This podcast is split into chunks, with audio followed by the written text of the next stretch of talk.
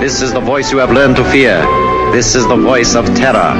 Again, we bring you disaster, crushing, humiliating disaster.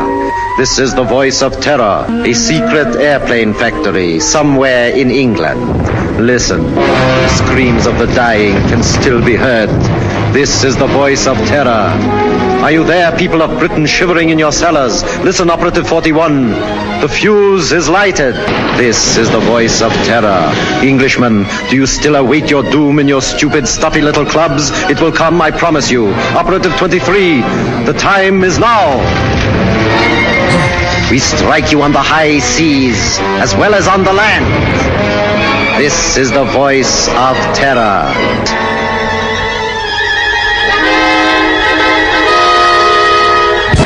Adam Curry, John C. Dvorak. It's December 27th, 2009. Time for your Gitmo Nation Media Assassination, episode 160. This is No Agenda. Preparing to be body scanned from this day forward and coming to you live from 5,500 feet in the snow just inside the Mariposa County line. Crackpot Command Center in Gitmo Nation, west, west, northwest. I'm Adam Curry. And from northern Silicon Valley, where it's a slightly bit dreary, I'm John C. Dvorak. It's Crackpot and Buzzkill in the morning. All right, the show has begun. So you're at uh, you're in the snow, I take it. Uh, John, this is uh, this is crazy, man. The dedication we have for this program, I tell you. So you're actually in your car? Yeah. So here's the deal. So um, we uh, had a beautiful drive yesterday, about five hours up to uh, Yosemite. And uh, there's there's really only one place to stay in Yosemite, and I don't mind giving away the location because I'll buy you a coffee if you show up. Uh, it's the Wawona Hotel, which is uh, it's quite famous actually. I think it's one of I the thought, uh, what about the Kawani? the Kawani. Maybe that's Yeah, the the one you were supposed to book. Maybe we're in the wrong hotel. where's the Kawani? Isn't it the Kawani? No, this is the Wawona. I thought tell- the big one was the Kawani. That thought it was Kawani. No, the Wawona is huge. Well, that, that sure it's called. You got you got the name right. Well, they they recognized our credit card. Well, I mean, what you have a card there? It says Wawona. Wawona, yeah. It's the yeah, Wawona. Anyway, so uh, the Wawona Hotel, it's big, you know, it's big. And um, of course I've we been had to, I've been to all those hotels. yes. So we had called ahead and said, uh, "Yeah, you got internet? Yeah, of course we've got internet, no problem." Oh, here we go. So uh, Actually believing the guy at the desk. Traveler's error number four fourteen. yes. Uh, so uh, we check in. It was not. It was a, first. It was a beautiful drive. Uh, have you ever stopped at the uh, at the Kiwi Trading Post about forty miles outside the park? I haven't been there for uh, fifteen years. Oh well, I'm sure the same guy is still there. He's been there for 21 years. This is the place that, um, as he claims, um, parts of the movie Herbie the Love Bug were shot outside the uh, gas pumps. And this is a, a guy from New Zealand who walks around with a six shooter sidearm because you know the cops told him he might as well do that these days. And uh, so we, you know, so we, that's where we tried to get some snow chains, which he didn't. You know, I'd, I'd give them to you, but I don't have any right now. And uh, so anyway, so we uh, we drive up. Great drive. We're in the hotel, and uh, of course, there's no cell phone service. I didn't expect to have that up here. And um, you know, I flip on the uh, the trusty old iPhone, like, hmm, no networks available. Maybe inside the big house. I'm thinking like. I'm thinking like maybe, maybe, uh, maybe there's a place I can sit there and do it. Uh, so no, no networks available. Say, hey, um, you know, you guys got internet? Yeah, we sure do. You just got to drive up to the Redwood Cottages. That's about five minutes down the road. And if you sit in the parking lot outside of the meeting conference room, that's where you got internet. Uh, okay. Great. So uh, we uh, last night in the dark we drove up here, and sure enough, and I did a speed check. They've got a megabit up and a megabit down, so they do have a. Ma- I mean, in fact, John, the connection sounds better here than it does between San Francisco and uh, and the Buzzkill bunker. I mean, the connection is outstanding today. So we're sitting in the car. We've got the heater on. I've got the laptop on my lap. I have, of course, you know, everything is battery powered, which was always the intent of my setup. So I've got uh, the wireless mic strapped to the sun visor. Uh, I've got the uh, the slider control for volume on my left thigh, and then on the on the middle console, I have the uh, in the morning. I have the uh, the jingle uh, buttons. Uh, so the only thing I I didn't have that I wasn't prepared for was, of course, a um, a DC to AC converter, which is I believe is Traveler mistake number three seventy five, because I have one. I mean, I brought everything, man. I brought my VHF radio in case we got stuck in the snow, so I could call on the emergency aviation frequency. I mean, I, I, everything I could think of, I brought with me, except for the DC to AC converters. So um, this will be a true test of the claims that Apple makes about their uh, laptop batteries. I've got uh, two hours and 16 minutes left on a full battery. Of course, I'm doing a lot of stuff. You know, yeah, I'm, if we uh, get if we get to the hour, it'll be a miracle. it'll it and, and it's it literally is snowing. It's beautiful. I mean, it, it, the setting could not be nicer. Um, and I've got everything I need except for a little bit. I, I need more power, Captain. I need some lithium crystals and the stream is working. And uh, in the morning to you, everybody. That's the situation for today's show, episode number 160. John, who is our exec? Besides Mickey, who I have to put at the top of the list for uh, for arranging everything, including the hotel. She's at the top of the list. Who else do we have as executive producer on uh, on today's show? Well, we have, uh, besides a gratuitous one, we have uh, Daniel Rudolph is the executive producer, uh, and he is from Dresden, Deutschland. Yes, has he not uh, donated before? I, I think he, I recognize Yeah, I it. think we have had a Dresdenite before, and I think it was him, and he uh, gave us 242 bucks. We have it was second uh, associate executive producer, um, Stephen again Stephen no, wait. No, he's back again. He, I mean, the guy just is he? A, he must have a man crush on us. Well, he was irked about this. Not when I pronounced his name Pelsmakers. Yes. I didn't get that. This you got to get the S in there. Yeah, Pelsmakers. And he's from Ouwans, uh, Belgium. Yes. And he gave us two, three, four, five, six. Oh, a great number. Great number. And uh, Stephen, uh, we thank you very much, and especially for the note. Now, wait, wait, how about our friend from Dresden? How much did he? Uh, Two forty-two. Two forty-two. So we have... beat him by uh, eight bucks. and that's what happens on The Price Is Right. You got to know how to play it, everybody. in the morning. In the morning. Sorry, I got carried away. So that's our executive producers. And it's very important that you understand that this is uh, no bullshit position. I mean, this is this is a real uh, a real credit. It's on an official show. It's in the show notes. You can point back to it. It's in the show itself, by the way, so anyone can listen to the program, and they'll know that you were an exec- a real executive producer of an actual piece of entertainment. Put that on your CV. It can get you gigs in Hollywood. Hollywood it won't hurt. Let's put it that way. Hollywood, Florida. Eventually, it'll be in the Internet uh, Data Movie Database. I'm sure. you know, you should be able to get it. Wait a minute. Can you get they credits do, for audio that, only? to be visual stuff. They don't do radio. Hmm. Yet. Yeah, exactly. We have to work on that. Ah, so anyway, uh, John, Merry Christmas to you, man. Merry Christmas to you. Thank you so much for uh, for your beautiful gift. Oh, you like that? Liked it very much. You know, it's going to determine the entire interior of our house. Everything now has to be red. I figured there'd be a couple of spot pieces of spot art you could put up somewhere next to each other. John gave us two beautiful pictures that uh, he took himself. These are all tulips, I believe, John. Yeah, apparently yes. Yeah. So uh, I'm not a I'm not a photographer of of flowers normally, but uh, it, these are from the reason I gave them to you because it reminds you of Holland because these were taken in Holland at the Tulip Festival, which I went to uh, last year during my stint at Queen's Day. Yes. And um, you know, it's one of those things that everybody in, in, Holland, I guess, talks about. Oh, yeah, the Tulip Festival, the Tulip. You go to this thing. It's for people out there who want to know about it. You, you, it's actually worth going to, and of course, everybody in Holland feels this way too. It's actually worth going to once. Yeah.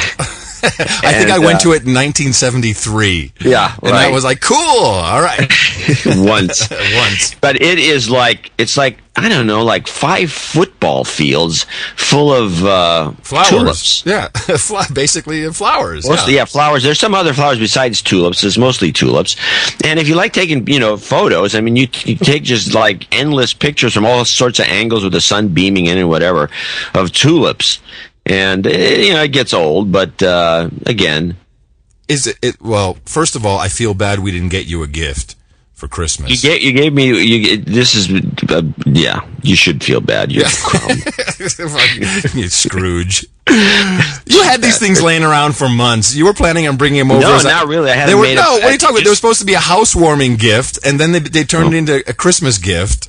So I don't feel that bad. Well, no, they weren't hanging around. That's the problem. I just had them made. I had the printouts done on uh, about three weeks ago, and then I had to take them to the frame place. Yeah. And it took them two weeks. It was just about last week I got them back. Well, it's really appreciated, John. It was very sweet. Anyway, I, I should put them. I should ha- have that stuff available for sale. I do have uh, some good ha- hanging art over the. After taking photos for thirty years, you actually accumulate a few decent. Where did you shots. have that printed out? I had it. I actually went up to Bert Monroy's house, the uh, famous uh, Photoshop guy, who's got this huge Epson, you know, this this bed printer, this monster that prints art. It's Oh, art oh, he's printer. got one of those roll things, or Yeah, it's roll. Oh, That's wow. print roll. So it's a roll printer. Uh, uh, so I, you, you know, there's an old uh, adage in photography that if you can't be good, do you can't do stuff that's good. Do stuff that's big. yeah. Didn't Ansel Adams follow that as well? No, not so much. Hey, isn't he from around? Didn't Ansel Adams uh, live up here in Yosemite? He spent most of his time where you are right now, probably in that same parking lot. So, um, on the Wi-Fi, uploading his porn pictures. so anyway, so that so I so I went up there and I printed a, a few uh, different monster prints, and um, those are a couple. That turns out that the the frame is the real expense. Oh, gee. Why don't you just tell me what it cost? A lot. Oh, hold on a anyway, so uh, we got lots of news to go over before the uh, connection dies here. Yeah, um, actually, I'm. Uh, what I wanted to do real quick. Which one? Which one is your? Uh, which one's the best picture, Mickey? The. Um, Well, hold on, I just want to retweet this picture so everyone can see it. Is oh, the- you know, I didn't even tweet that we're Is on. the studio set up? Is the Maybe I studio should do that. setup? Okay. Yeah, you tweet that, and I'm just gonna. Uh, what is it? Uh, so V so, so reply V seven. No, retweet V seven. That's what I want to do. Here we go. Boom. There we go. What's that? Yeah, uh, I'm definitely going to retweet them. Well, now that people have Mickey Hoogendijk, now they'll they'll go and check it out from you. you. Maybe you'll get some new followers out of the deal. Fine. Yeah, cool. uh, yeah. Have you retweeted? Or have you tweeted, John? I just logged in. Okay, two minutes, uh, two hours, twelve minutes on the on the official Apple battery timer. So we should be good. I mean, I'm. Yeah, knock- sure. Yeah, let me knock on wood. Bend over, baby. Streaming at no agenda stream dot com the no agenda show Oh, in the chat room, Adam is a dick. He needs to give John his plane for Christmas. Hmm. There you go.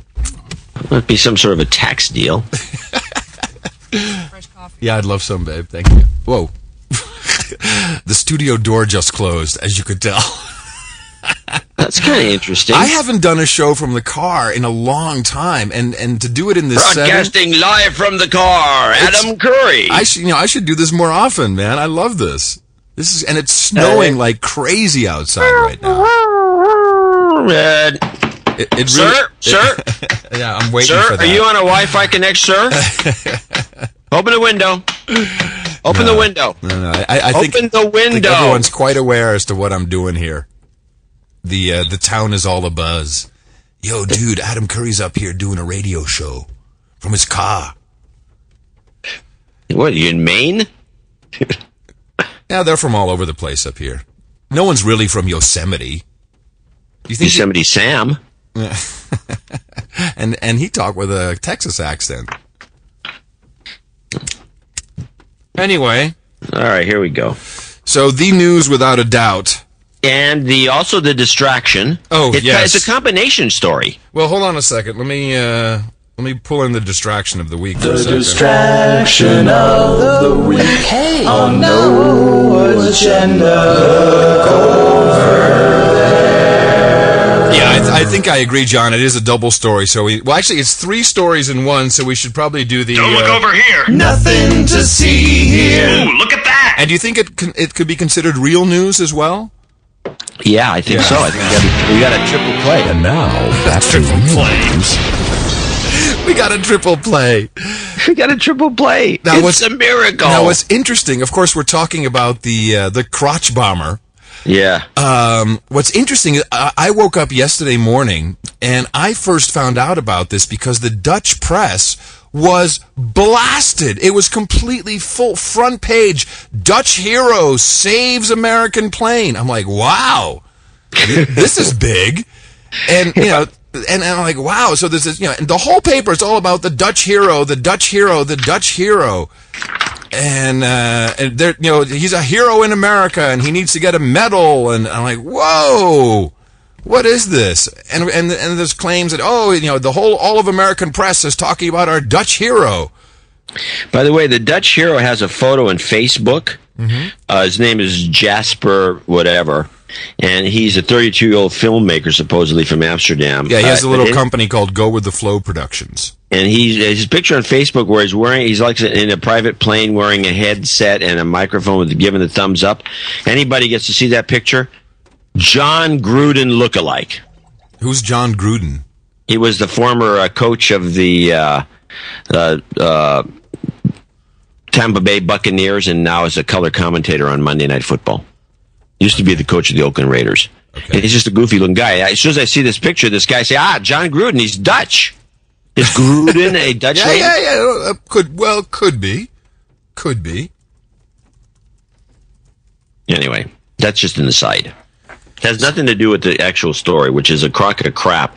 This is the most suspicious story I have ever seen. Let- Let's just do one thing before we start talking about this guy, Okay. the crotch bomber. Uh, besides the fact that all the information that came in at first was like it had something strapped to his leg. It was he had some- firecrackers. there It was, was firecrackers. He had a pillow. He was coming out of the bathroom on fire. He was in a seat on fire. His crotch was on fire. There's a million different stories. I hate it when they. I mean, if they're gonna do this, at least put out one story. Just get it right the first time. Now here's the one that got me. The the plane I, I tracked down the times of the plane. The plane left uh, Amsterdam around eight. Came in. It was going to land in Detroit at eleven forty, and I assume it did. So he probably got off the plane around noon. Within I would say nine hours, and this is basically overnight because in the morning.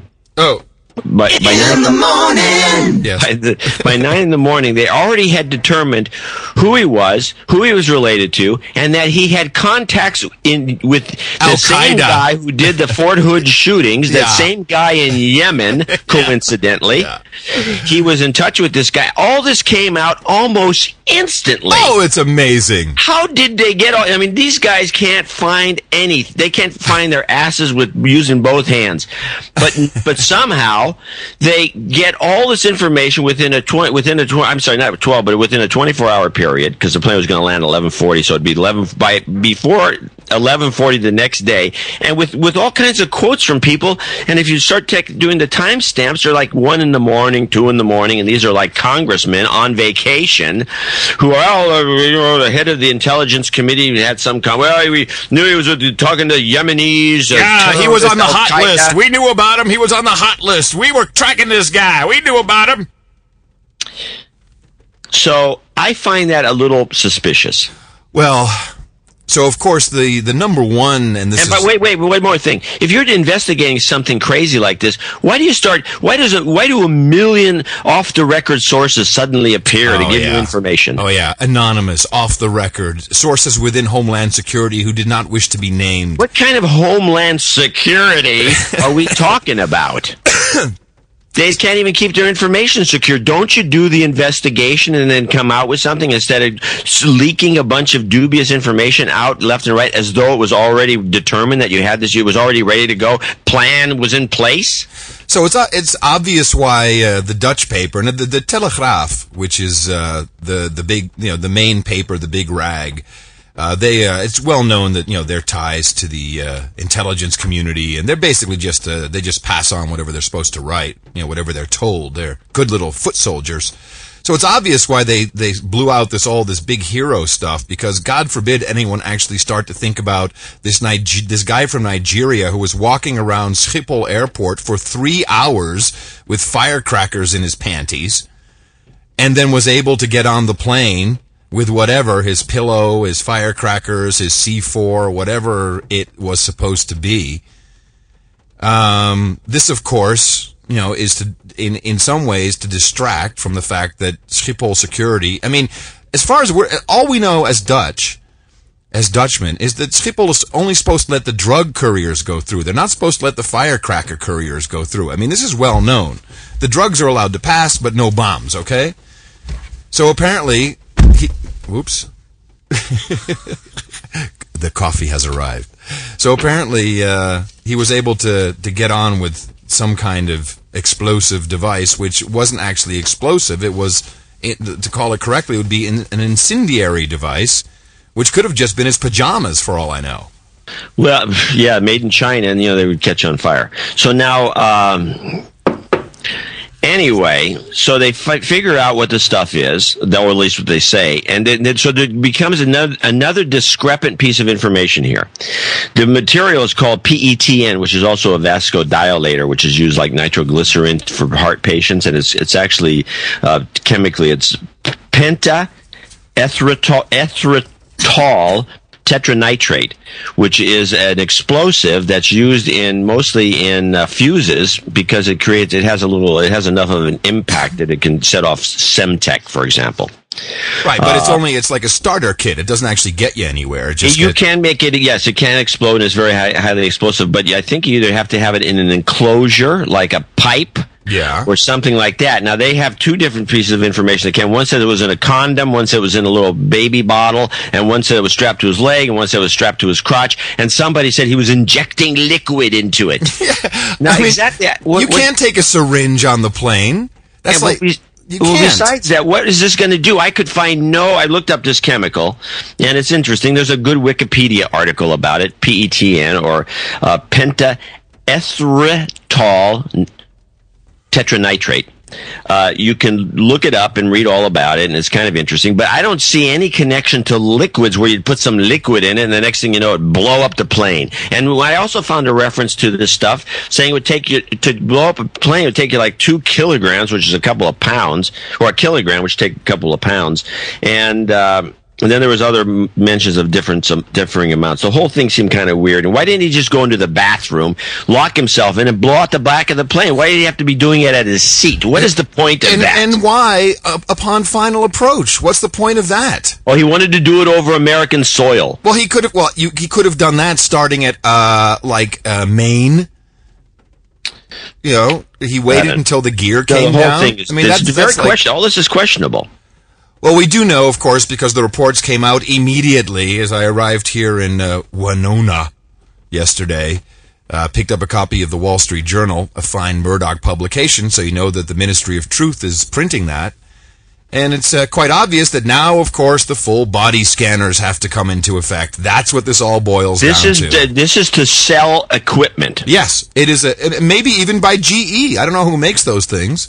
Wouldn't surprise uh, me. But they may be owned by GE, but it's not. I, I saw those. Uh, I went through one once. Yeah, I've, I've gone through one as well. Now, but anyway, so now, so they've decided to. This is definitely an attempt to sell product, and so anyway, so they got it. So they set up all these new, new, all this new stuff. We got to do new stuff. We got to make people stay, stay in their seats. We oh, got to yeah. make sure. We got to check them over. We got to look at everything in their bags. We got to make their lives miserable. Yeah. They make their lives miserable until they demand that we stop, and we can only stop by adding new gear. Now Here's an interesting thing that to me is these guys obviously aren't doing their job to begin with. I ran into a forum June 23rd, 2006.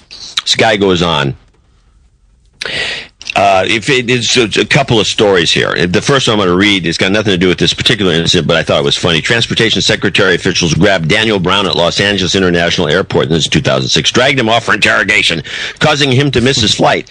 Brown was part of a group of U.S. Marines, all in uniform and carrying military IDs and travel orders. But TSA officials say Brown had been placed in the agency's no-fly list earlier after agents de- detected gunpowder on his boots on a previous flight. Ugh. That's Brown's combat boots. The previous flight was after his return from combat in Iraq. This time, Brown was eventually clear to catch a later flight to Minneapolis where he's found his fellow Marines waiting for him. Another guy goes on and says, gunpowder on Marines' boots? How odd. So, the third guy in the same thread says, I had a suitcase hit for PETM, son, PETN, which is this stuff. And by the way, PETN is the same stuff the shoe bomber tried to ignite and couldn't. Now, what? Now, PETN is that explosive? Is that real That's the explosive? That's the the. Uh, man, it's, so, but, but you need to combine this stuff, or you can just light no, it. No, no, it should, it should be. You know, if you. But in order to get an explosion, doesn't have to be contained like in a pipe. Yeah, I mean, hello. It, I mean, a shoe is not really going to do it, is it? Well, I guess d- did it or a leg? Did it? No, of course not. So and not only that, but they said the stuff may have been in a condom, which cracks me. That'd be a good one. Whoop. So anyway, so so let me yeah. let me finish this. Yeah, I had a suitcase hit for PETN some 50 flights ago, and I haven't been flagged for anything I can tell. And he's bitching about it. Anyway, Wait a minute. He was fly. He was. In other words, those little swab bullshit things that they come in. You know, they swab your laptop for. One of the things it looks for because they never tell you what this thing does, right? Yeah. But obviously, one of the things it can find is PETN. So they're already equipped to detect this stuff. So why are they yeah. changing any of these procedures when they have the equipment already and they're obviously not using it correctly or they're not doing something right? And why blame the passengers? Why blame you and me that we have to suffer now to the point where now they're saying that if you're on a 90 minute flight, heck with the with the fact that you have kids that have to get up, you can't get out of your seat for 90 minutes or two hours. You can't get out of your seat from an hour when it takes off to an hour when it lands. This is just to get everybody irked, and they're going to write their congressman as well they should, and then they're going to drop a bunch of money on some other pieces of equipment because they can't. This is not allowable. And let me give you a couple of other things. You want to go to pet peeve in a second? You want me to do it now? Go ahead. John C. Dvorak's pet peeve of the day. These airline dipshits are just as bad as the TSA. Listen to these two. These are two kind of stories that didn't get a lot of play, but they I ran into them. This happened right afterwards, instantly, because everybody knew we had to do something immediately. Uh, of course, of course. Listen to this: a Wall Street Journal reporter preparing to depart Saturday from Hong Kong on a Chicago-bound flight from United Airlines in Hong Kong said the airline informed passengers, and this is a long, miserable flight. Yes, it's uh, what eighteen hours something like that, yeah. or 14 at least. Yeah. Said the airline informed passengers it wouldn't have any entertainment aboard the flight or any other United flights in an apparent security measure. Ugh. The entertainment systems typically feature on-screen locator maps that chart oh, the flight's yeah. path. And and, you can listen to the and you can listen to the cockpit, the the flight deck on channel 9 on the United uh, in-flight So they don't want anybody system. looking at the map and saying I'm over I'm Tulsa. Yeah, time to blow, time to light me up, time to light my crotch on fire. Yeah. So let me just. Wait, wait, let's go another one. Oh my goodness. Were you going to let me in edgewise for one second? Well, that's my pet peeve at the moment. Oh, true. One couple, which asked that their names not be used for good reason, said that during their flight to Atlanta from Managua, Nicaragua, Delta, another asshole airline, oh, John. Del- Delta flight attendants notified passengers that they could not place blankets or pillows on their laps. Yeah, because you might be lighting your crotch underneath them. And despite the fact that the plane utilized wireless internet, apparently bragging about it, you couldn't use your laptop during the flight. So, okay, so why don't we all just strip naked before we get on the plane and just walk around into the plane naked, strap yourself in, and shut up, slave! That's all, that's what they want. Isn't that the fight? Isn't that the end game here? That's what it sounds like. Yeah, you know, so you can't use your laptop now. This will go over big. You can't yeah. use your laptop. You or can't, your, or your a, you can't wear a lap blanket. You're gonna have to freeze your ass off on the plane. and you can't watch anything. No entertainment for you. John C. Dvorak's pet peeve of the day. or in other words, you will obey. How does the public put up with this crap? Well, this well, we have to write our congressmen no, and tell them that simple. they're out of office if they don't end this now. John, the reason why is because of the fluoride and the uh, lithium ion in the water. That's why. That's why we put up with this crap. We're all dumbed down. We're like, hey, oh, that's okay. I'm sure we can play cards. Ooh, I hope the cards aren't too sharp because, you know, I could cut someone's throat with that. Well, they might be taken away from me. That's what's that's that's what's going on. do that goofball voice more. yeah, I don't know. I, I oh these car- well, how about some dominoes? Oh, you might be able to throw the domino and hit a hit the flight attendant in the head. Oh, can use those. And by the way, insofar as Al Qaeda is concerned, you know, I you know this. You mean like that? the- You mean that fake terrorist group that doesn't actually exist? Yeah, that one. Well, I'll tell you, they do have. Uh, there's something to, that, to that. Of course, there's a, some group that does uh, coordinates things, but they all. If if those, if that group, quote unquote, whatever, whatever form they they're in, they. all Excuse me. They always do simultaneous things. They do like six things at once. You know, they blow up five hotels or they blow up six cars. I mean, it's all you know, bang, bang, bang, bang, bang, all over the place to cause confusion, like they did in Spain when they hit all those uh, trains at once. Trains, yeah. It's not that one lone guy catching his dick on fire. no. So there's more to come. Is that what you're saying? No, no, that would have already happened. They would, Oh, it's I always see what you're bang, bang, Right, bang within a few hours of each other. Right, right, right, right. So this guy had no connection to anything. He was a psycho. Well, first of all, the, the Al Qaeda, of course, was uh, if it ever existed, other than what it what it stands for, the database, which was a CIA database of uh, radicals that were funded by the CIA in Afghanistan against the Russians. You know, so if it ever did really exist, you know, then the the or and by the way, notice the Yemen the Yemeni connection there, which Oh is, yeah, the Yemen thing that came Ooh, up right that's so away. coincidental. Oh, that's so nice, isn't it? Yeah, of Have course. to attack Yemen. I mean, it's obviously there's something in Yemen we got to get to. Either the new oil fields, hello, Yeah, that would be a, that would be nice. New oil. something. So we got Yemen. So there's immediate Yemen angle. Out of the blue, by the way, this just began recently. If you you pointed out a couple weeks ago, we first noticed it. You know, we're going to send a few uh, consultants into Yemen. Next thing you know, this happens, and this guy's hooked up to Yemen. The, the Fort Hood thing. Whatever happened to that guy, by the way? Oh, who cares? He, he was awake and talking. Remember, they had they had him talking about What's stuff. he doing now? Is he Well, at the, the news media doesn't give a crap. No one cares.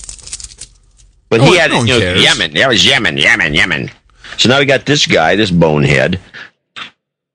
And then, of course, his dad's a banker, which makes it funnier. So I got to read you something. I, that, I didn't know that part that his dad was a banker. yeah, his dad's a major Nigerian banker. I Wait a minute, no, I, I- I've got an email from his dad. you did. Yeah. he, has got some money stashed away. Yeah, he's got some. I think I sent him some dough. Wait a minute, I could be. I can have. I have links to Al Qaeda now. Oh my gosh. Um, but before you do that, John, let, let me just talk for one second about these uh, these body scanners and what what the actual. And I had this conversation with Nikki last night, uh, who of course has nothing to hide. Just always remember, she has nothing to hide. She doesn't care. So these full body scanners, what they do is they're they're making a biometric profile of you. So it's not just a picture of you naked, which the guys are passing around at TSA because you know they are. Uh, there's you know there's some douchebag sitting there in the back and they talk in the headsets like, oh, that guy's got a huge cock. Let him through. He's good. Nothing else to see here. Oh, you know they do that. Oh, of course. Of course. Well, uh, John, you and I would. We'd be sitting there Anybody like, would. You got the you're, bored. It's a boring job. You're sitting there for eight hours. Holy crap! This guy's this, this guy's dick's got a knee on it. Look, look. we should name that thing.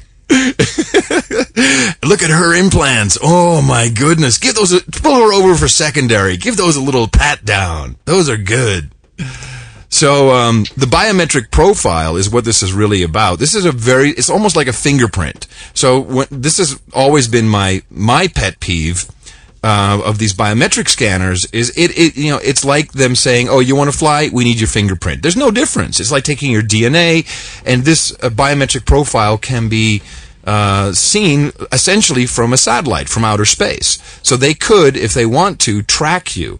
Now there is no immediate connection between you and uh, and the biometric profile, your your identity, unless of course you happen to have your passport or your real ID driver's license or even your bus card on you or your credit card, because the RFID readers, which I'm sure are in the booth while you're standing there, they connect your your actual identity to your biometric profile. This is worse than license plate tracking.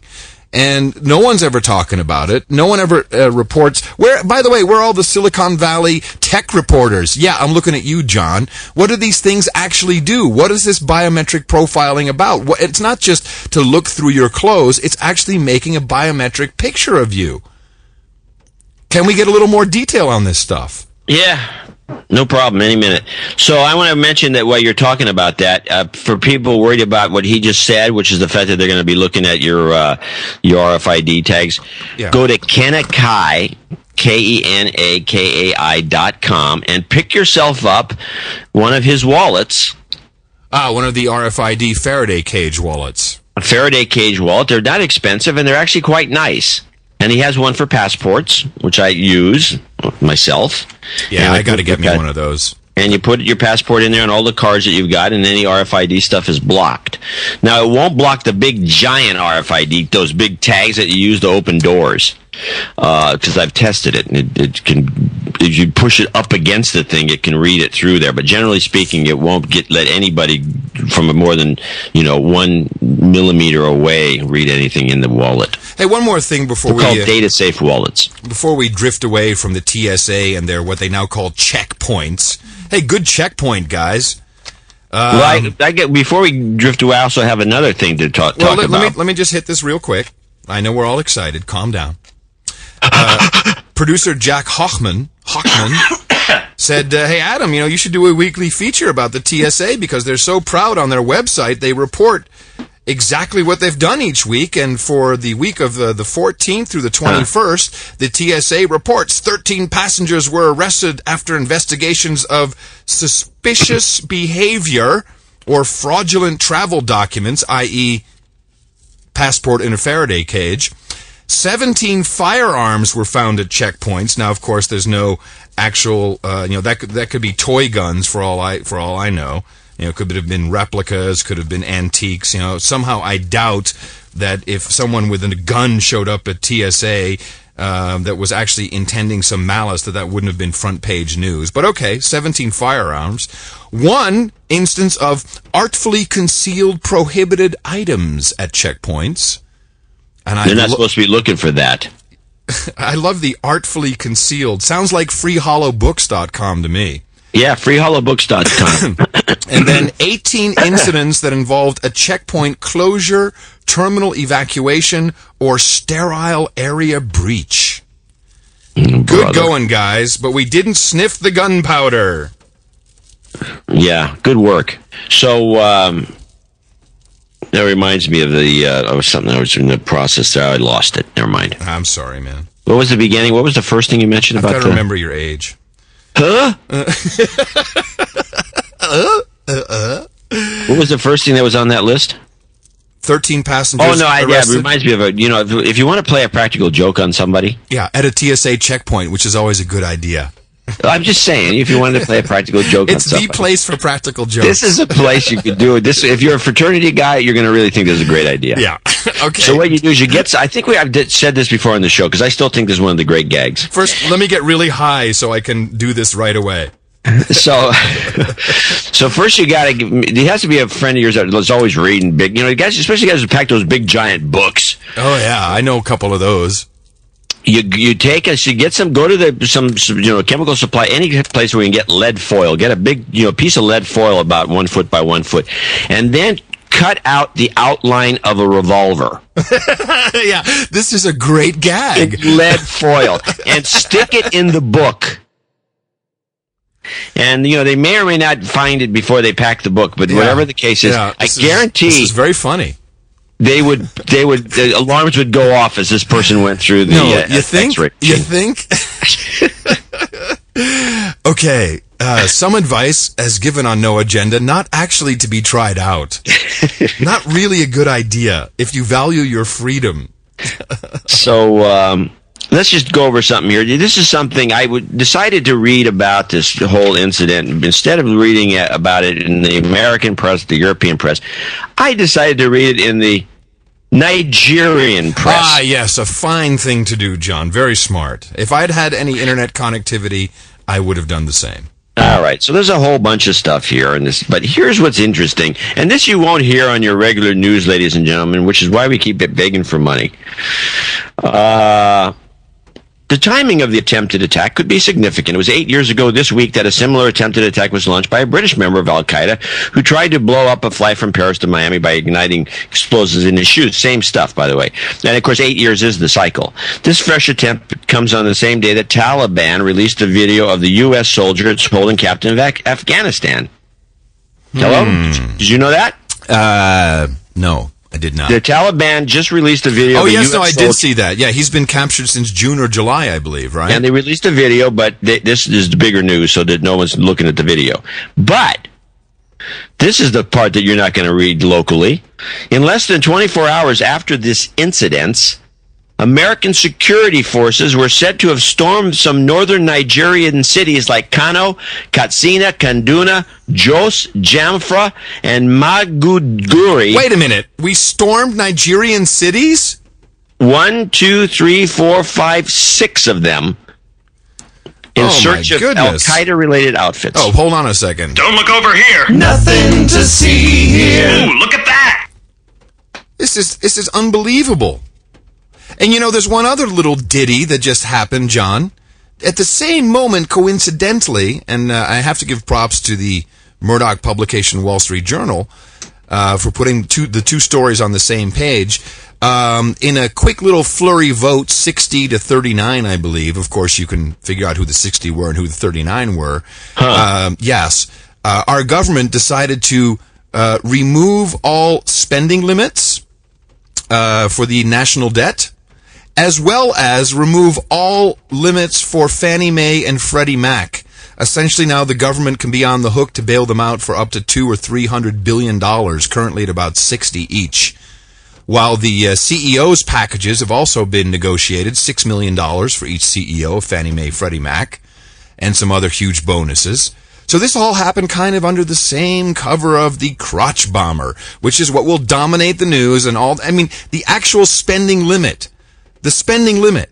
I mean, this is how much money we've all agreed we should spend. They just, oh, forget it. Let's just remove that. We'll just change that. That's no problem. We should be able to spend more. No, no, no big. By the way, it's for money we've already spent. exactly. And we invaded uh, three, was it three cities in Nigeria? Six. Six cities. Are these cities, John, or are these like villages? Well, I mean, they're probably it says cities in this in this newspaper, but they don't. You know, the, the city is, is up for interpretation. Someone's gonna have to look up a couple. Go online, look up Kano, K A N O, and Katsina. Those would be two of them, and you can you know extrapolate from that. They're probably small towns, I'm guessing. According to this article in the Sun News Online. Com, which is a Nigerian publication, security force sources claims the CIA is apparently in Nigeria and not helping us much with those Nigerian scams, by the way. Yeah. Believes that the radical Islamist sects in these cities have been in- infiltrated by Al Qaeda. Uh, but another security source claims that the CIA has been operating in several cities in the north since July when the Boko Haram Islamic sect had a confrontation with the police and the army. So it's all hell's breaking loose in Nigeria. But wait a minute. Uh, Do we have bases any over there? Do we have bases over there in Nigeria? Uh, We will. But I mean, how, were these troops or CIA that did these invasions? I mean, this is a core. You know, we can't get. So we we approved forty thousand new troops to Afghanistan, which will take uh, six months to get forty thousand guys over there. Meanwhile. Within one second of the crotch bomber, um, crotch bomber's attack, we're able to coordinate six cities to be invaded. This is not something. This is not a spur of the moment call from the White House. Like, hey, hey, you know what? Let's go get those Nigerians now. Go, go, go. This was set up. This was And meanwhile, we got this Yemenis thing going on too. It's it's it's a it's a quintuple whammy, is the way I see it, John. It's more than just the the new security systems. It's more than just the out and out removal of all freedom. Sit down, slave. Don't you can't get your carry on luggage. Next will be no carry on luggage. I guarantee you that. No using your laptop. You can't have a blanket even if you're cold. What? You're pregnant? I don't give a crap. I don't care about you, slave. Shut up.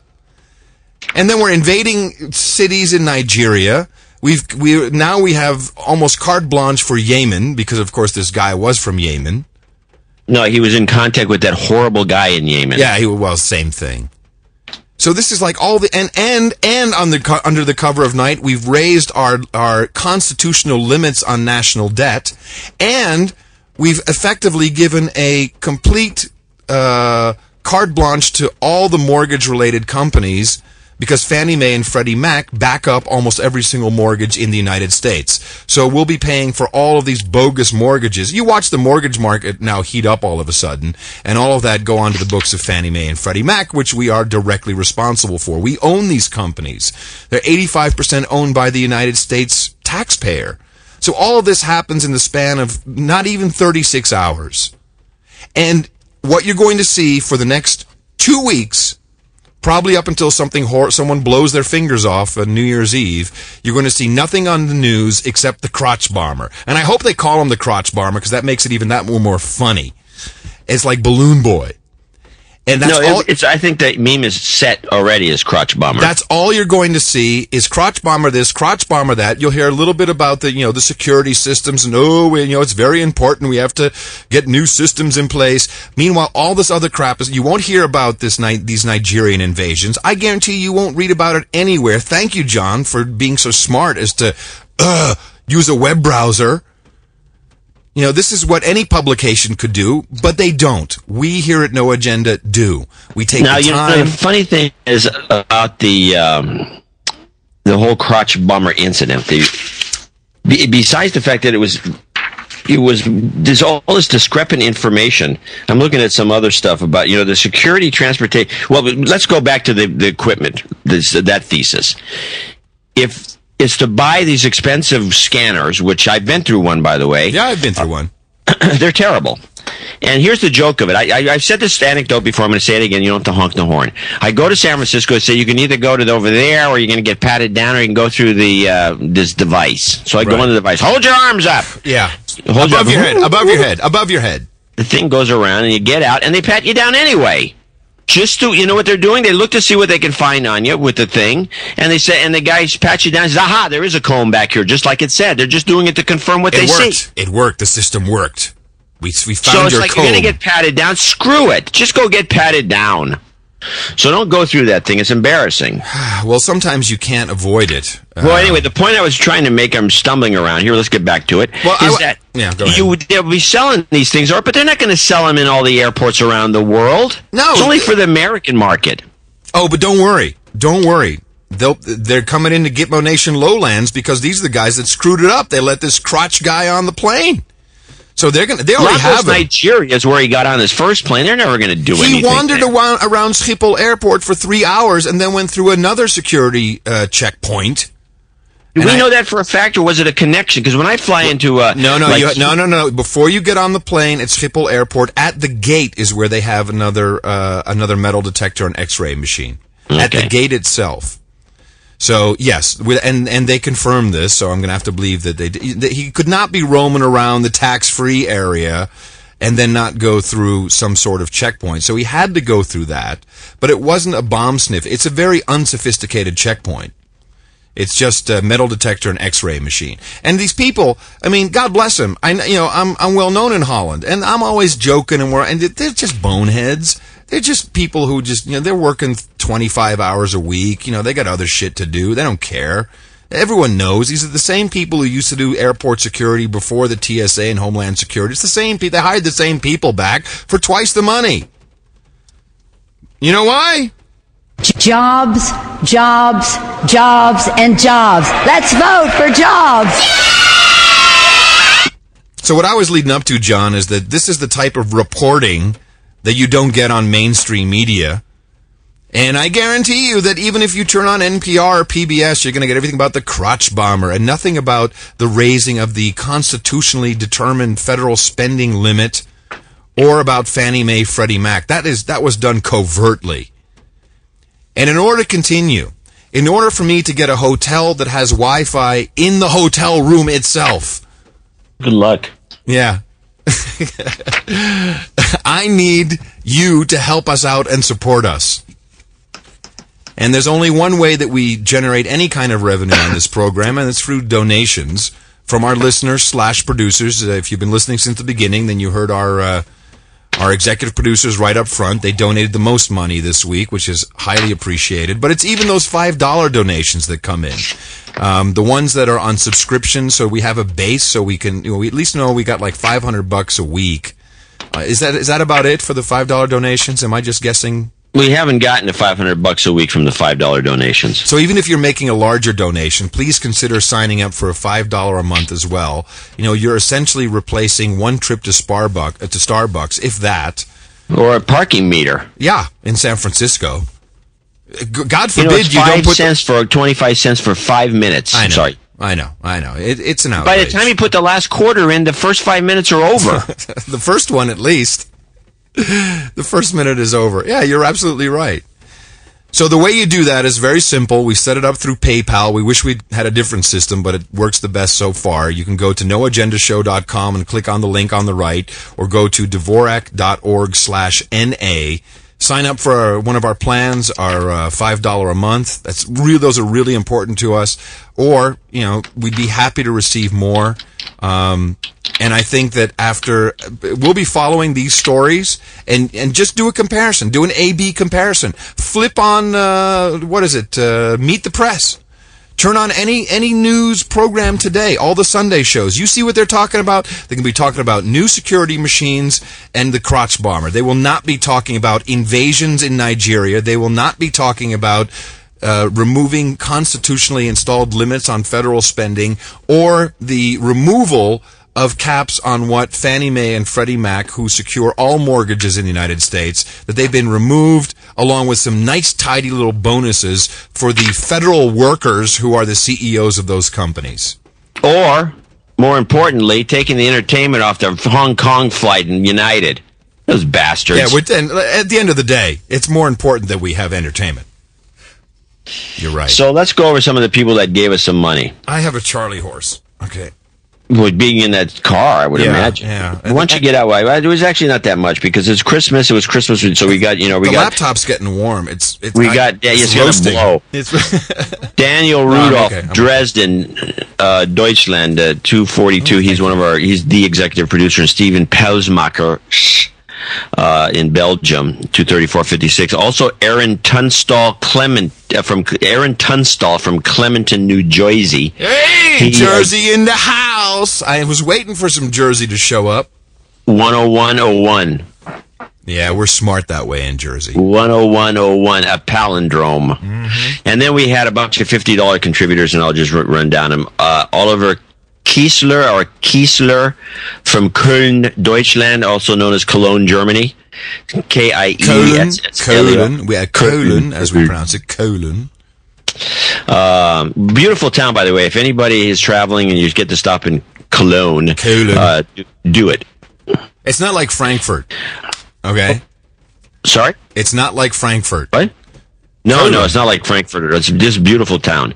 Barry Wilson. It's got a great cathedral. It's got this this old that that was it was bombed to the ground, but they but instead the Allied bombers used it as a landmark, so it never got bombed. So you get to see one Gothic. Uh, Hold- hold- John, John, uh, hold on a second, John. You're- I think it's Romanesque. You're breaking up Uh, just a of, little uh, bit. Uh, John, hold on one second. You you were breaking up there for a second, and I have a good connection. We're still Okay. streaming. Okay, try it again. Hello. breaking it. Uh, As a matter of fact. no, no, you are you are Yeah, breaking. hello.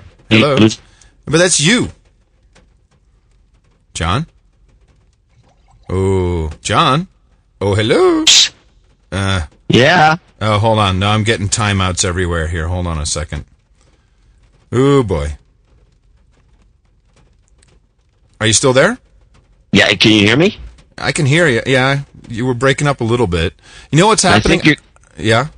I- Your uh, batteries are so low that the radio's not getting enough juice. No, that's not it. That's not it. Okay, I think we're back. You know what happened? A car pulled up right in front of the uh, the building that has the Wi-Fi, and I think we got some bad deflection.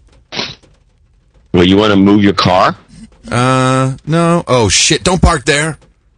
Don't. Oh Jesus, bastard! Don't park there. You still there, John? Yeah. Okay, go through the, take pick it up from. Uh, Well, you sound like you're on AM again. This is an effect I've seen before. It's okay. It, it'll pick So up. I'm It's, just, it's gotten busy. Last guy. It's Barry Wilson, New South Now hold on, hold on, hold on. It's hold not on, going to on. pick up. It's getting. Yeah, well, I'm gonna have to move the. I'm gonna have to move the car. Okay, hold on a second. Can you just stay with me? Hold on, Mickey. Yeah, why don't on? you? You should have been closer to begin with. No, this is a good spot. Hold on, Mickey's gonna hold the studio. All right. You still there, Jar? He's pushing and gently pushing it.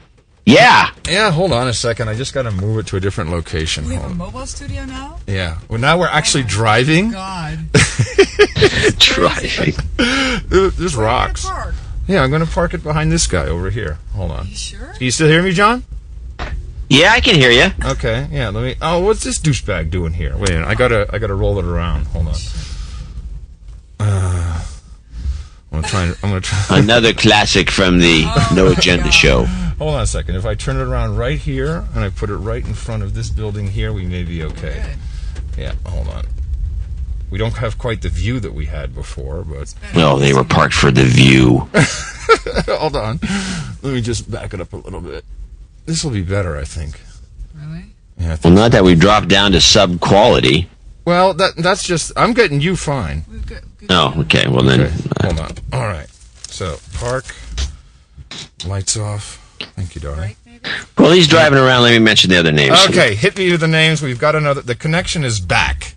Barry Wilson, New South Wales, Coffs Harbor, as a matter of fact. These are all $50 donors. Uh, also, we have a couple of our knights came in again this month. Uh, uh, OKC Defensive Tactics and DUI-help.com. Thomas Penton in Springfield, Oregon. Chris Engler, who gives every so often, and he's in Milton, Ontario. And finally, from Edmonton, Alberta, fine little town, Christopher Griep, G R I E P, and he makes out sends a call out to Adam saying, "Isn't it great that the, my last name is the Dutch word Yes, for, for the flu. Yeah, I was just about to say that. Uh, that would, of course, you know, uh, sounding like grip, as we would say in uh, in English. Uh, griep, G R I E P, is indeed the Dutch word for flu. Yes, great. How much did he give us? These are all fifty. Great. Let me give you some flu back. So that's it for this week. That's it. Yeah, that's it. That's not very good, John. Well, it's because Christmas took a day out of the whole thing, and that was the end of it. No, that's not. That's not good, dude. Uh, we'll do better next uh, be- before next Thursday. I'm sure of it. Uh, Please, I hope this was. I wish that, you know Mickey should have videotaped that, but she was too busy holding the studio together. That was funny. Just driving from one spot to the other, because all of a sudden uh, it's, it's like coffee break. Everyone showed up here, and and I and you could literally see the car roll up, and I'd see the Wi-Fi signal decrease. so now I'm actually in front of this building, and people are like, "What's what's he doing talking to?" What himself this guy doing? He's stealing porn. Yeah, All right, so let's. I got a couple of clips that I sent you. Let's play a couple. yeah, good. What you got going here? Well, let's see. What do you have there on the list? I've got Are You Mad? British Ambassador, Civility. Okay, I want the British. Play the British. And there's a No, no, you I- have to say it differently. You have to say, I'll take British Ambassador for 300, Adam. So uh, the British ambassador clip. I this is not. This is the inquiry on Iraq. Apparently, C-SPAN ran out of material because all Congress took off on vacation, except the one or two guys sticking around to to be the mouthpieces for the uh, crotch bomber. Uh, but essentially, uh, the, the, I was listening to these this inquiry, which is extremely dull. But I picked up this one little tidbit just in this one clip, and I wanted I want to just highlight it for people so they know that this may be happening. Play the. Uh, British ambassador. This is ambassador to, to, until 2003 from uh, the UK to the US. Yeah. So the window they were given to operate in was so small, was it a window at all? Well, so that, that, that is an extremely good question. I warned, I warned London um, after Bush announced, shortly before Tony Blair's visit to Camp David on the 7th of September of 2002, I said as in a briefing telegram, again, which I can't find in the archives, but I promise you it existed. I said, I said in, a, in a briefing telegram that, in principle, the British and American sides are agreed that we should exhaust the UN processes. What? Okay. All right.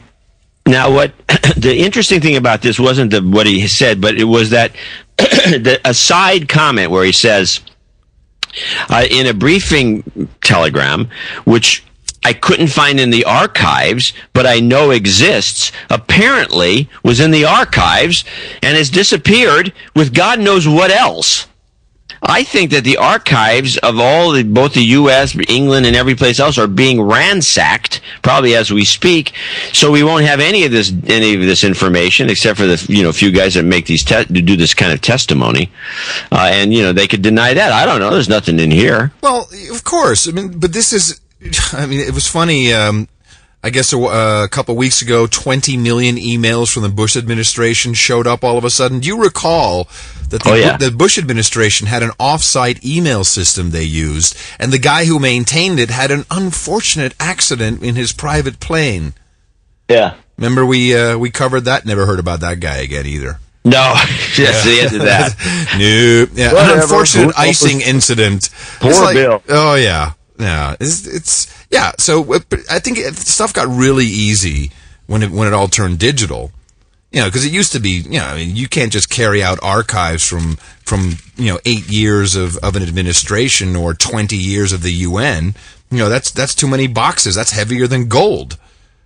You know, so now digital is just like, oops, RM star. Ooh, sorry, didn't mean to do that. Didn't mean to hurt you. So what other clips I got there? I got the. Uh, Are you mad? Sounds kind of good. Is that just like a little uh, highlight jingle thingy there? That uh, Are you mad? Are you mad? What sort of a wild goose chase are you suggesting? It's ridiculous. It's time to put a stop to this. okay, John, you were doing speaking. you were doing production. instead, instead of wasting your time doing that, why don't you send everybody who's donated money an email? That would be more fun. I'm going to do that. So now, uh, what else is on there? Oh, here's one. Get the, the there's. I, I saw a Clorox ad, which had more promotion for H1N1, and also they slipped in a flu vaccine. Kind of get yourself a shot. Meanwhile, they never mentioned Clorox in this ad. This is the advertisement one. You'll see it H1N1, I think. And Oh, sorry. they play the whole thing, and it's this woman using different Clorox products to scrub down everything. I'm surprised she's not squirting the baby with this stuff. Don't try this at home. When it comes to fighting flu viruses like 2009 H1N1, there are several steps you can take. Wash your hands and get your flu shot. Regularly disinfect surfaces to reduce the spread of germs. And perhaps the most important step of all, talk to your friends about doing the same. Oh yeah. Instead of spreading flu viruses like 2009 H1N1, let's help spread protection. Yeah. Yay. Hey, John, I need to talk to you as a friend. hey, when did H1N1 become a brand name? Dude, it's what do you mean? It's a, it's a perfect brand name. It's it's probably the most recognized brand in the world right now. It should get an award for being the best brand. You know, Lysol is doing the same thing. And if you ever uh, have listened to No Agenda on the Mevio site, which has contextual advertising systems built in, it actually starts off with a pre-roll of Lysol because they, I guess, go through the show notes and they see H1N1 links and, and swine flu and bada bing, you know, we get these, uh, all these targeted ads for Lysol. I mean, this is, this is, this is a very typical part of the whole program. Everyone's jumping on board. And by the way, anyone who has, uh, any kind of, um, organic flu, anti-flu, antiviral, um, you know, herbicide or, or, you know, anything but medication who's advertising that on the web, they're being pulled down by the FDA. The FDA shames them. The FDA sends them threatening letters. You know, so if you just have like vitamin D and you say, you know, vitamin D can actually build up your immune against uh, influenza-like uh, sys- uh, symptoms, the FDA will have you take it down. But it's okay, you know, to, for Lysol and, uh, Clorox. and Clorox to, to advertise using uh, the. Maybe, who knows? Maybe they've licensed it. Yeah, it wouldn't surprise me if they if you can license H1N1 from the CDC. wouldn't surprise me at all. As an advertising vehicle. Sure, why not? Why not? There was there was ano- something I wanted to mention as we are at uh, one hour and five minute battery time left. I have to say, Apple not too bad, and I'm I'm processing at ninety percent uh, because of the stream and because of the recording and the Skype connection. So uh, so far so good. Okay, so I got one more clip, I believe. All right. Like no, you don't. You don't have any more clips. Civility, yes, you do. So this this was a this is a meeting they had a bunch of these are guys that are talking are like the chief of staffs of various governors and just a bunch of second layer guys that you don't even know never heard of.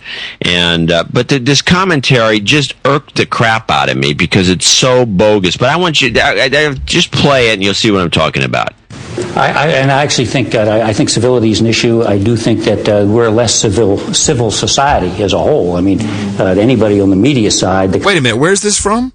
This is from a, a, a roundtable discussion about how you know various uh, how various offices. In other words, how how do they operate? You know, how does it? What does the head of uh, chief of staff do, and how things organize, and and then what's what's changing, and what trends do you see? And you know, this kind of bogus. So this is like an offsite. It's like an a government. Yeah, it's off-site. like a government, but it's. But I think it's open for people to listen in, and it's just bull. Uh, but the, but I listen to this crap, and I'm going, this this is so this is nonsense. But play play the thing. They're talking about I, civility. You know civility. how things have changed, have gone downhill because of bloggers. Oh, and in your well, face. let's go. Let's go. Let's listen and to it. you know what it reminds me? It reminds me of what we do to make the show work, which is you know you bitch. know, bitch no, and moan. punch people in the face. That was the cue for you to hit the. Uh... Oh, you mean like our formula, the one that is so breathtakingly simple? Our formula is this: we go out, we hit people in the mouth. Hell yeah! Hell yeah, and we do it while driving our cars with our hands tied behind our back. Okay, so play this clip. I, I, and I actually think uh, I, I, think civility is an issue. I do think that uh, we're a less civil civil society as a whole. I mean, uh, anybody on the media side, the kind of blogs you're now getting, you wouldn't have gotten 20 years ago. So, yeah, there were no blogs. Where for some reason we're a more wise guy, in your face society, and I think some of that spills over into uh, our politics.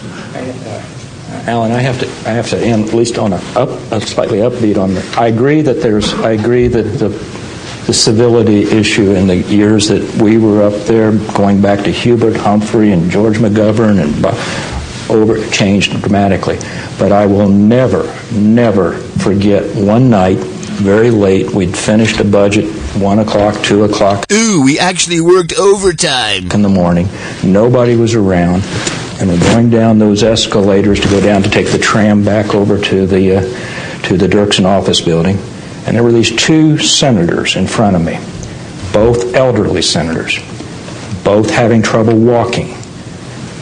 One was helping the other, and it was Jesse Helms and Claiborne Pell helping them get on the tram. That still sticks in my mind as the type of Senate that we used to have. I doubt if I would find that today, John. Oh, yeah, we'd be kicking them. We'd yeah. knock them down and then kick them in the right. gut. That's right. Hey, old man! Hey, Look old out, old man! man! Our formula is this: we go out, we hit people in the mouth. You know, these guys are they are they they think they're gods. They're they, so full of themselves, oh and this God. is so much bullshit. Because back in the 1860s, they used to throw shit at each other in yes, Congress, which is what we should be doing. and there used to be on the stage in Broadway, and the, and the, the, the, the and there's lots of documentation for this. Literally, the the idea of throwing tomatoes at the actors was very common in the 1800s. Yes. People would come in with bushel baskets full of rotten fruit, eggs, and tomatoes, and if they didn't like the performance, they'd start throwing the stuff, and that's why they had to bring a screen down, you know, of some sort of gauze to keep the, the guys from getting killed. Now, what are they talking about civility today? Yeah, these guys should be happy that we're only doing this on blogs and on podcasts. They should be happy because we should be punching them in the mouth. That's what And we'd it's be doing you in know, the 1800s. they they're the ones that set up the free speech zone. Yeah. Lock me up in the free speech zone as predicted by George Orwell in 1984. So I found it extremely offensive to listen to these a-holes Bastards. going on and on about, hey, you know, bloggers. They, Eh, no civility. They just wise guys. I tell you, they're just those Curry and Dvorak. They're wise guys. They don't help old ladies across the street like I did when I was a boy. Anyway, that was my last clip. That's all I had. There's not, you know, except for the Well, there is something interesting that's happened, uh, Crotch John. bomber. There is something very interesting, and I'm going to try and tie this all together for you. Um, you'll re- you'll recall the Goldstone report by the United Nations. Uh, we talked about it on the show, and it didn't get a lot of play in mainstream media. Go figure. Uh, the Goldstone report was uh, the report about the 22 day uh, war between Israel and uh, uh, Hamas in the Gaza Strip, which of course took place just about a year ago. And the Goldstone report summed up an inordinate amount of tremendous human rights violations, violations of any, the Geneva Convention and any others uh, for excessive use of force, targeting civilians, using civilians as human shields, uh, using phosphor bombs over civilian areas, and of course, ever since that 22-day war, um, uh, the entire uh, uh, area has had no water. It's been blockaded, so people are dying. Uh, besides the fact that they were treated severely, uh, completely inhumanely uh, on both sides, by the way. Um, but of course, if you look at what the IDF, the Israeli Defense Forces, have, and what the what Hamas has as it comes to hardware, I, I think we can say there's no contest. So the Goldstone report uh, was uh, denounced by two uh, countries uh, who are members of the United Nations. You can guess which ones. That would be Israel and the United States. Um, however, uh, in God bless him, in uh, Gitmo Nation East in the United Kingdom, a fine, upstanding citizen took out an arrest warrant, which because the, the way the laws work, that can actually happen without government intervention. Of course, that will change in the next month. Uh, to arrest the Israeli foreign minister, uh, Tzipi Livni, uh, if she should set fit, f- uh, foot on British soil. And so, of course, she canceled her uh, visit to the United Kingdom because, you know, that would mean a pretty much one-way ticket to The Hague, to the International Criminal Court. Now, while this is taking place, of course, the work has not stopped in uh, with the settlements on the. I guess that's the is that the the the uh, the West Bank. I'm not sure where they are. And, I kind of uh, lost track, but it probably is. Well, Benjamin Netanyahu has now called every single ambassador, consul general around the world.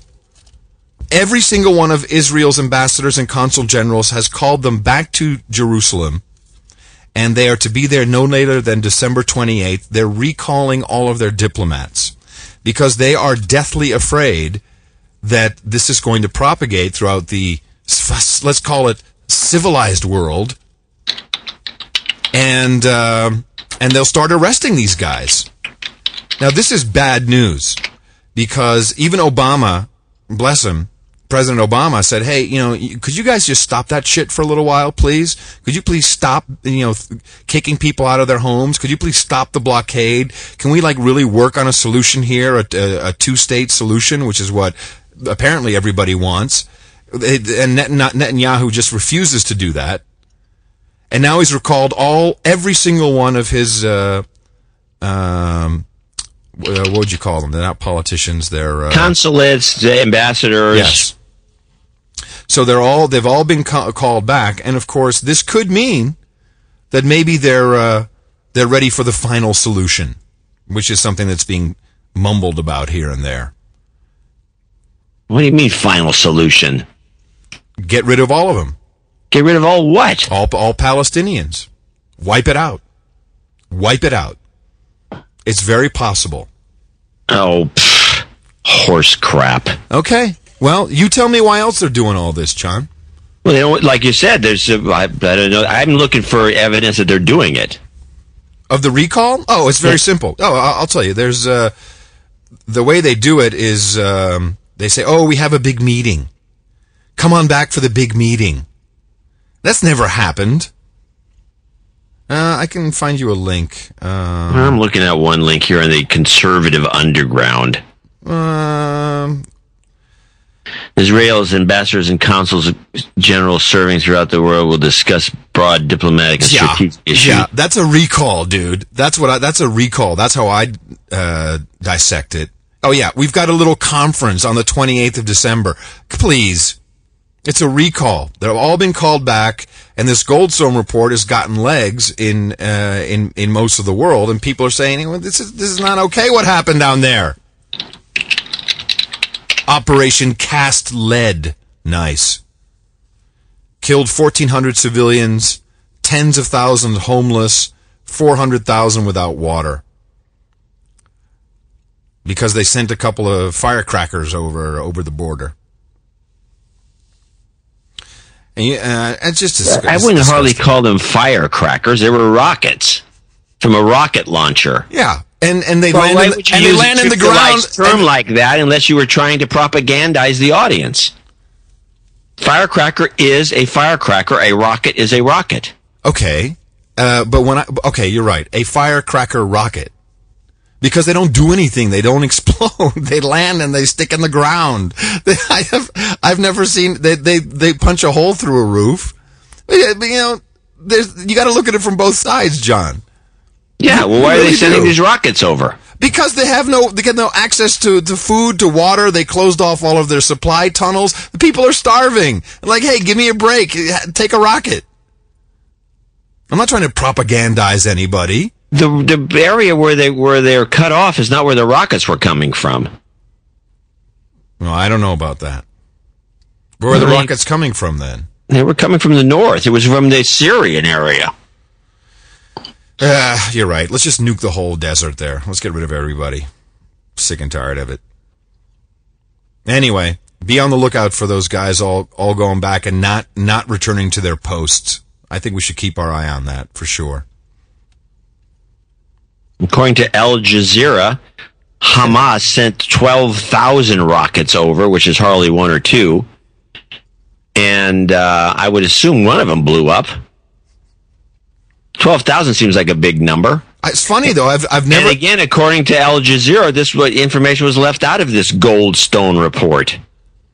It's a lopsided report, obviously, and I don't know why the Israelis are That's not recalling it. true. That's not true because I read the report. That's Did absolutely it talk not about true. 12,000 missiles? No, it it only talks about it doesn't talk about the lead up. It only talks about what happened during those 22 days. Well, I think you should sit down and read the report. I've read the report. You have? Yes, I dude, I, this is what I do. What does the report say that's so interesting? It talked uh, using children as human as human shields, using phosphorus bombs over civilian areas I which know the phosphorus, phosphorus bombs are an issue. I agree with that, but I don't oh, know. a about the- minor issue. no, it's a big thing. It's a big deal. They shouldn't be using phosphorus. And, and and you see all the IDF wearing T-shirts, you know, uh, like with horrible slogans on them. All right, all right, never mind. I'm sorry. I clearly you don't care. No, I do care. I'm looking at this material now. And there's definitely something has to be done. There is some inequity, that's for sure. And they, I know that they blockaded these guys and they have to put tunnels down to get food in. And then they and they bombed the tunnels, so the tunnels are now closed. They're starving. They've got no food. They've got no water. You know, they continue to kick people out of their homes. Come on. This is, you know, it's funny because Mickey actually had a good point. She said, you know, this threat has been going on for a hundred years, uh, not a hundred years, 100. but forty. no, more than that. More Well- than 100. It's been going on forever. That whole area is uh, ridiculous. Well, it's not forever because it, it's only been there since uh, you know the real problems have No, only. even before it was there, this area was conflicted. And what's go and what's going? Is there anything of any value there besides holy spots? Is there any oil or diamonds or gold? No, Is there there's no oil. Well, maybe that's why no one really cares. It's just people. Ah, fuck them. It's just people. There's no actual minerals to be to be gotten there. It's farmland.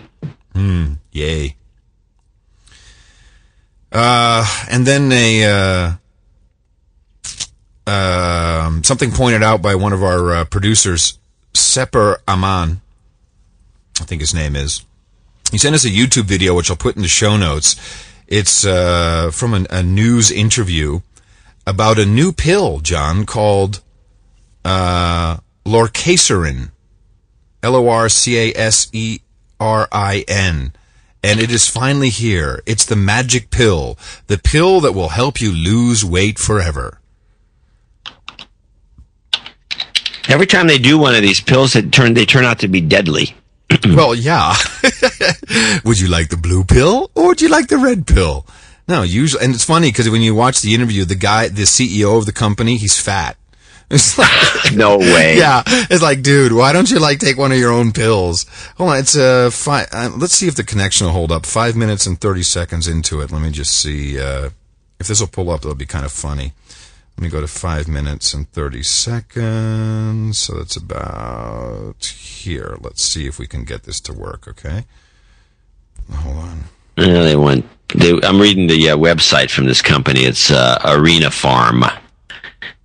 Lorcaserin hydrochloride is the most advanced drug candidate, promising oral agent being evaluated in a phase three clinical trial program for weight management. Phase three consists of three trials: Bloom, behavioral modification, and Lorcaserin for overweight and obesity management. Get it? B L O O M. Blossom. I don't like when they. like, oh, that's. Uh, I can't get the video. Behavioral modification and L. Lorcaserin second study for obesity management, which is Blossom, and Bloom DM, which is behavioral modification. In other words, the behavioral modification seems to be the big deal here. So, what's good is this pill? It'll help you keep the weight off. Uh, I'm just on the lookout for this stuff. You know, they should be working on antibiotics, these companies. We're running out of them. They're all crapping out because they've been misused over the years, and we're going to end up with people dropping dead from all kinds of simple bacteria. There you go. All right, I think uh, I think I've just about exhausted everything. I couldn't do all of my uh, all of my normal show prep, of course. No, you're in the snow. Yeah, there is uh, there is one good little uh, link that is under the Gitmo Nation heading in the show notes, and I I, I do have some show notes uh, from Esquire magazine, um, and the title is "What do you mean Obama hasn't done anything?" and they list they list uh, everything that he has done. it's a great list.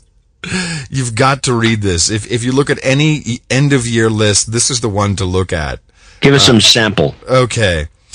Uh, a week before he was sworn in, Obama jammed part two of the bank bailout down the throat of his own party, a $350 billion accomplishment. Two days after he was sworn in, Obama uh, banned the use of harsh interrogation and ordered the closing of Guantanamo.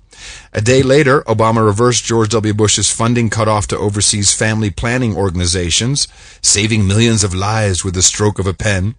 Three days after that, he gave the green light to the California car emission standards that Bush had been blocking for six years. It just goes on and on and on and on and on. And then when you see, because of course now in hindsight, it's funny to see what that has resulted in. Um, it's it's been a banner year for the Obama administration. It's just been great. One of our uh, uh, producers, Clark, sent this note. I thought this would be a nice Christmas ditty. Last Christmas, I bought Obama T-shirts for my in-laws, who are Democrats but are also racists. nice. we sent them back to Texas from D.C., and when they came to visit a few months later, they brought this one back. They do the photo. They probably turned the other one into a hood. Uh, the next time it came back, just the logo came back cut out. Of course, something being the of course being the fine son-in-law that I am, I knew we would have to come up with something and send it back. My brilliant wife then had the idea to turn it into a pillow and, here's the kicker, have my six year old daughter do the sewing. This way, the pillow is a gift from their granddaughter and her very first sewing project, and they will have to keep it. All right. And it's the producers like that that make this show what it is. And we highly appreciate it. So the next show will be our year-end show. It'll be on the is it the 31st, John? That our next show will be? Yeah, it'll be on New Year's Eve morning. Yep. In the morning. Yeah. In the morning. Ah. Exactly. Um, so uh, I will be back. I'm sure the connection will actually be worse, seeing as I'll be on AT and T in San Francisco. Yep. So uh, the connection will actually as opposed more. to uh, uh, poaching a signal from a cabin in Yellow Yosemite. yeah, which worked out pretty well in the in the car uh, the car studio, the mobile studio. Pictures uh, will be a part of the show notes, and uh, yeah, so we don't have to wish anyone any kind of happy new year because we'll do that on the next show on Thursday. So coming to you from five and a half thousand feet, just inside the Mariposa County border, Crackpot Command Cell in Yosemite National Park, Gitmo Nation West. I'm Adam Curry, and from Northern Silicon Valley where the uh, rained yesterday, and nobody really cares much about the weather here. I guess I'm John C. Dvorak. We'll talk to you again just at the end of the year, Thursday, for early service right here on No Agenda.